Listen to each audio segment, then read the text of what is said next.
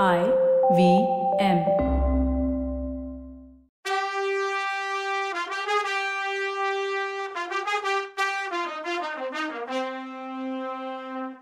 வணக்கங்க, நான் கவிதா பேசுகிறேன். வெல்கம் டு கதை பாட்காஸ்டின் பொன்னியின் செல்வன். இது எபிசோட் 70. போன எபிசோடில் மதுராந்தகரை பற்றி டீட்டெயிலாக பார்த்தோம்.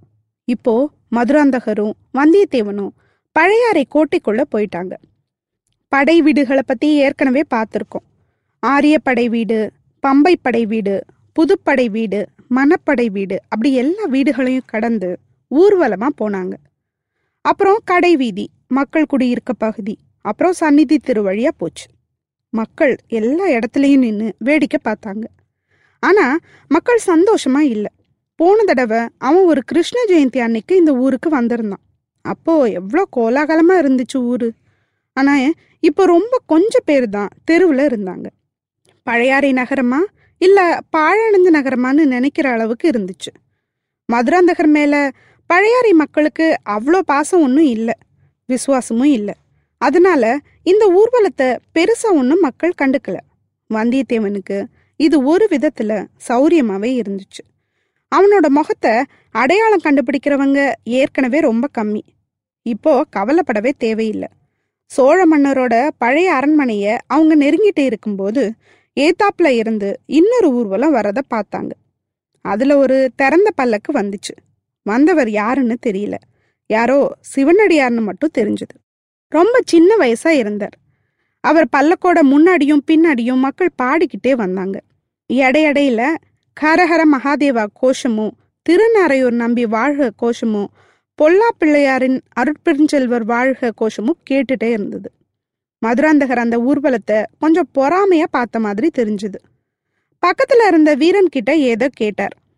அவனும், ஆமா, வரவர் திருநாரையூர் நம்பிதான்னா.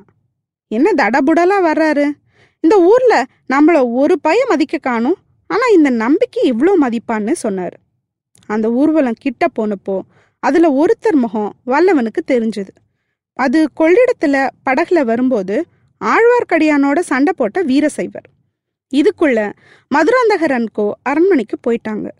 அது செம்பியன் மாதேவியோட மாளிகை. வாசல்லையே பெரிய பிராட்டி நின்றுட்டு இருந்தாங்க.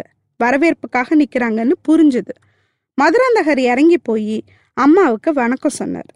அவரை ஆசிர்வதிச்சு உச்சி முந்த செம்பியன் மாதேவி, தம்பி நல்ல நேரத்தில் வந்திருக்க. திருநாரையூர் நம்பி வந்துக்கிட்டே இருக்காரு. சீக்கிரமாக ரெஃப்ரெஷ் பண்ணிட்டு சபா மண்டபத்துக்கு வந்துடுனாங்க. இதை கேட்டதும் மதுராந்தகர் முகம் என்னவோ மாதிரி ஆயிடுச்சு. நம்மளை வரவேற்கிறதுக்கு தான் அம்மா வந்து வாசலில் நிற்கிறாங்கன்னு அவர் நினச்சிட்டு இருக்க, அது இல்லைன்னு தெரிஞ்சதும் கொஞ்சம் டல் ஆயிட்டாரு. பெரிய சிவனடியார், அவரை இவ்வளோ அமக்களமாக வரவேத்தே ஆகணுமா என்ன? நாளைக்கு சோழ நாட்டையே ஆள போகிற கனவு கண்டுட்டு இருக்கவருக்கு கோபம் வராதா பின்ன? மதுராந்தகர் அரண்மனையில் அவரோட பகுதிக்கு போனாங்க. அவங்க அம்மா கொஞ்சம் சீக்கிரமானு சொல்லியும் அதில் அவர் இன்ட்ரெஸ்ட் இல்லாமல் கொஞ்சம் சாவகாசமாக கிளம்பிட்டு இருந்தார். ஆள் மேலே ஆள் வந்து கிளம்பியாச்சான்னு பார்த்துட்டு போனாங்க. கடைசியாக புறப்பட்டார்.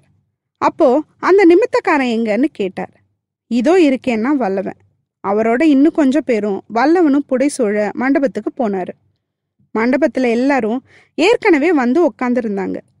ஒரு பக்கத்தில் குந்தவையும் சில அரண்மனை பொண்ணுங்களும் உட்காந்துருந்தாங்க. நடுவில் ஒரு பீடம் போட்டு அந்த திருநாரையூர் நம்பி உட்காந்துருந்தார். விபூதி பூசியிருந்தார்.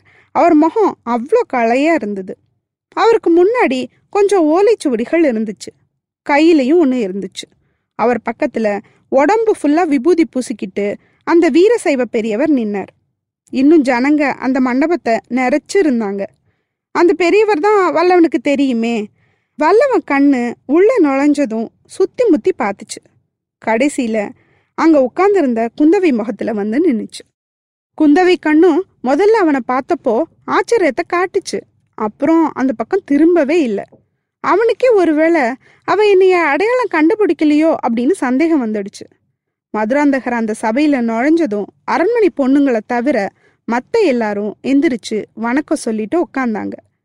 அவர் செம்பியன் மாதேவி பக்கத்தில் போய் உட்கார்ந்தார். உடனே பெரிய பிராட்டி, தம்பி இவர் இளம் நம்பி, திருநாரையூர்லேருந்து வந்திருக்கார். அந்த ஊரில் இருக்க பொல்லா பிள்ளையாரோட பூர்ண அருளை பெற்றவர் இவர் அப்படின்னு சொல்லி இன்ட்ரடியூஸ் பண்ணி வச்சாங்க. இதுவரைக்கும் யாருக்குமே கிடைக்காத தேவார பாடல்கள் கொஞ்சம் இவருக்கு கிடைச்சிருக்கு. கொஞ்சம் வருஷத்துக்கு முன்னால நம்ம சோழ குலத்துல வந்த மங்கையர்கரசி பாண்டிமாராணியா இருந்தார். அவரோட அழைப்புக்கு மதிச்சு ஞானசம்பந்தர் மதுரைக்கு போனாரு. அங்க மதுரையில சமணர்கள் வாதத்துல ஜெயிச்சாரு. அங்க அவர் பாடின பாடல்கள் கொஞ்சம் இவருக்கு கிடைச்சிருக்கு. அந்த பாட்டெல்லாம் கேட்கும்போது என் மனசு சந்தோஷத்துல துள்ளுது. உன் அப்பா கேட்டிருந்தா ரொம்ப சந்தோஷப்பட்டிருப்பார். உனக்கு அந்த பாக்கியம் கிடைச்சிருக்கு, நீ கேளுன்னாங்க. மதுராந்தகரும் கேட்குறேம்மான்னு சொல்லி பாடலை ஆரம்பிக்க சொன்னார். ஆனா அவர் முகம் சந்தோஷமாவே இல்லை. சாதாரண சின்ன பையன் மாதிரி ஒருத்தனை வசதியா வச்சு பேசுறதும் மரியாதை செய்யறதும் அவருக்கு பிடிக்கல. சரி, அம்மா திருப்திக்காகன்னு பேசாம இருந்தார். நாரையூர் நம்பி பதிகங்களை பாடினார். அவர் பாடி முடிச்சதும் பெரிய பிராட்டி கண்ணில் தண்ணி. அந்த மங்கையர்கரசி பிறந்த குலத்துல நாம வந்து வாழ்க்கப்பட்டோமேன்னு பெருமையா நினைச்சு ஆனந்த கண்ணீர் விட்டாங்க. அந்த பாட்டுல ஒண்ணு அவங்களுக்கு பிடிச்சதுன்னா இன்னொன்னு மதுராந்தகருக்கு பிடிச்சது. அதுல ஒரு வரி மண்ணெல்லாம் நிகழ மன்னனால் மண்ணும் மணிமுடி சோழன் அப்படின்னு இருந்தது. இவ்வளோ பெருமையுள்ள சோழர் மணிமகுடம் என் தலையில இருக்கணும், அதை இன்னொருத்தன் வச்சுட்டு இருக்கானேன்னு எரிச்சலும் ஆத்திரமும் வந்துச்சு. நான் சின்னவன் தான், ஆனா திருக்கோவிலூர் மலையமானும் கொடும்பாளூர் பூதி விக்ரமகேசரியும் ஆதரவு கொடுக்குற சுந்தர சோழனுக்கும் அவர் பசங்களுக்கும் பயந்து இந்த ஆசையை விட்டுறவே மாட்டேன். எனக்கு பழுவேட்டரையர்கள் ஆதரவு இருக்குன்னு நினைச்சிட்டு இருந்தான். இது இப்படி இருக்க வல்லவனுக்கு அந்த பாட்டெல்லாம் காதுக்குள்ளேயே போகல. அவன் கண்ணு கருத்துமா குந்தவையே பார்த்துட்டு இருந்தான். குந்தவைக்கு என்ன அடையாளம் தெரியலையா, இல்லை தெரிஞ்சுட்டு ஏதாவது கோபமா இருக்காளா? அப்படின்னா என்ன கோபமா இருக்கும்? அவ கொடுத்த வேலையை செஞ்சுட்டு உடனே வந்து சொல்லலன்னு கோவமோ? அவளை எப்படி பார்க்கறது? பார்த்தா எப்படி விஷயத்த சொல்றதுன்னு யோசனை உள்ள ஓடிட்டே இருந்துச்சு. பாட்டெல்லாம் பாடி முடிச்ச பின்னாடி செம்பியன் மாதேவி நாரையூர் நம்பி பக்கத்துல நின்று அந்த பெரியவரை பார்த்து, ஐயா, இவரை பார்க்கும்போது திருஞான சம்பந்தரே திரும்ப பிறந்திருக்காரோன்னு தோணுது. இவரை தமிழ்நாடு முழுசும் ஒரு ஊர் விடாம அழைச்சிட்டு போங்க. அங்கங்க கிடைக்கிற பதிகங்களை சேர்த்து கொண்டு வாங்க. சம்பந்தர் பாட்டுகள் தனியாகவும் சுந்தரமூர்த்தி பாடல்களை தனியாகவும் தொகுத்து வைக்கணும். இதெல்லாம் சேர்த்து ஒவ்வொரு கோயில்லையும் பாட வைக்கணும். உங்களுக்கு எல்லா ஊருக்கும் போகிறதுக்கு பல்லக்கு, ஆளுங்க, பரிவாரம், பொருள் எல்லாமே நான் தரேன். சக்கரவர்த்தியோட அனுமதி கூட நானே வாங்கி தரேன்னு சொன்னாங்க. அப்போ எல்லாரும் சந்தோஷமா கோஷம் போட்டாங்க. அந்த சத்தம் மதுராந்தகருக்கு நாராசமா இருந்துச்சு. சபையில இருந்த எல்லாரும் கலையிற சமயத்துல செம்பியன் மாதேவி மகாராணி தாம் பையனை பார்த்து, தம்பி, நான் இவங்களை அரண்மனை வாசல் வரைக்கும் கொண்டு போய் வழி அனுப்பிட்டு வரேன், நீ அதுக்குள்ள கொஞ்சம் ரெஸ்ட் எடுத்துட்டு வா, நான் கொஞ்சம் முக்கியமான விஷயம் பேசணும்னாங்க. சரியுமான்னு சொல்லிட்டு அரண்மனைக்கு போயிட்டார் மதுராந்தகர். அவருக்கு உள்ள பொறாமத்தி பத்துக்கிட்டு எரிஞ்சிட்டு இருந்தது. அது அனலா அவர் முகத்துல இருந்துச்சு. யாரோ வழியில போற ஆண்டியெல்லாம் கூட்டிட்டு வந்து எதுக்கு இவ்வளோ ராஜ உபச்சாரம்? ராஜகுலம் நாமங்கிற கௌரவத்துக்கே என் அம்மா வேட்டு வச்சிருவாங்க போலையே. பழுவேட்டரையர்கள் என் அம்மாவை பத்தி குறை சொல்றது உண்மைதான் போலையே. உடம்புல ஃபுல்லா சாம்பலை பூசிக்கிட்டு ருத்ராட்சம் போட்டுக்கிட்டு யார் வந்தாலும் போதும், ஒன்று பதிகம் பாடணும், இல்லை கோயில் குளம் திருப்பணி நன்கொடைன்னு வரணும். அப்படியே சொத்தை அள்ளி கொடுத்து பொக்கிஷத்தையே காலி பண்றது. போதா குறைக்கு இந்த குந்தவை வேற இருக்கா. கோயிலுக்கு கொடுத்தது போக மிச்சம் மீதி ஏதாவது இருந்தா மருத்துவமனை கட்டுறேன்னு நிக்கிறா. இப்படியெல்லாம் இவங்க அள்ளி விடுறது எவன் அப்பா வீட்டு சொத்து? என் அப்பா வீட்டு சொத்து என் சொத்து. இப்படி பண்ணா நாளை பின்ன என் கனவு எப்படி நடக்கும்?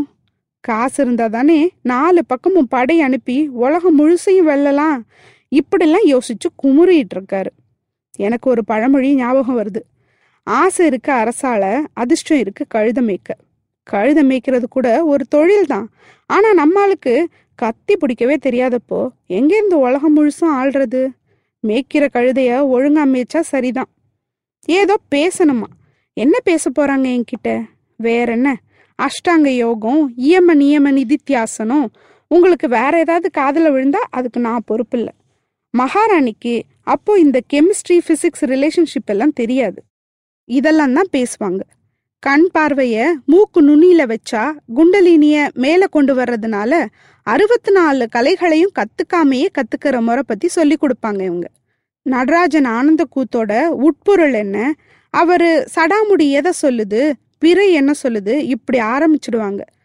இப்படி ஏதாவது பேசி பேசிதான் நம்மள உலகம் அரை பத்தியம்னு சொல்ற அளவுக்கு கொண்டு வந்துட்டாங்க. இனிமே அப்படி பேசினா நிறுத்துங்கன்னு சொல்லிடணும், இல்லை பேசியே அவன்னு சொன்னா காதலையே வாங்கக்கூடாது. சரி, அம்மா கூப்பிடுறதுக்குள்ள நிமித்தக்காரனை கூப்பிடலாம், எதிர்காலத்தை பத்தி ஏதாவது தெரிஞ்சுக்க முடியுதா பார்க்கலாம். ரெண்டு விஷயம் நடந்தது யாருக்குமே தெரியாதுன்னு நாம நினைச்சிட்டு இருந்தா இது அவனுக்கு எப்படி தெரிஞ்சது?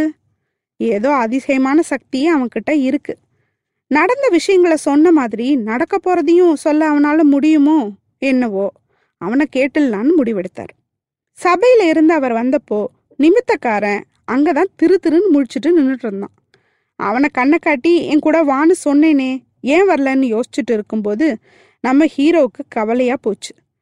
இந்த குந்தவை முகத்தை பார்த்து ஏதாவது கண்ணை காட்டலான்னு பார்த்தா அவ யாரோ மாதிரி பார்க்குறாளே. அவனை திரும்பி கூட பார்க்கல. அவ பாட்டுக்கு மகாராணியோட போனா என்ன அர்த்தம்? என்ன மறந்தே போயிட்டாளா என்ன? அவ எத்தனை ஆயிரம் பேரை ஒரு நாளைக்கு பார்க்குறாளோ. 2 தடவை பார்த்த ஒரு முகம் ஞாபகம் இருக்குமா? நான் பைத்தியக்காரன். எனக்கு என்ன நடந்தாலும் என்ன ஆபத்து வந்தாலும் சந்தோஷம் வந்தாலும் அதுக்கு நடுவில் நான் தான் அவள் முகத்தையே நினச்சிட்டு இருக்கேன். அவள் என்ன நினச்சிட்டே இருக்கணும்னு என்ன அவசியம் இருக்குது? அவள் அப்படி மறக்கவே முடியாமல் இருக்க போகிற மனுஷன் யாராக இருக்கும்? சரி, எதுக்காக என்னை இலங்கைக்கு அனுப்பி வச்சாலோ அதை தெரிஞ்சுக்க ஆர்வம் இல்லாமல் இருக்க போகிறதில்ல.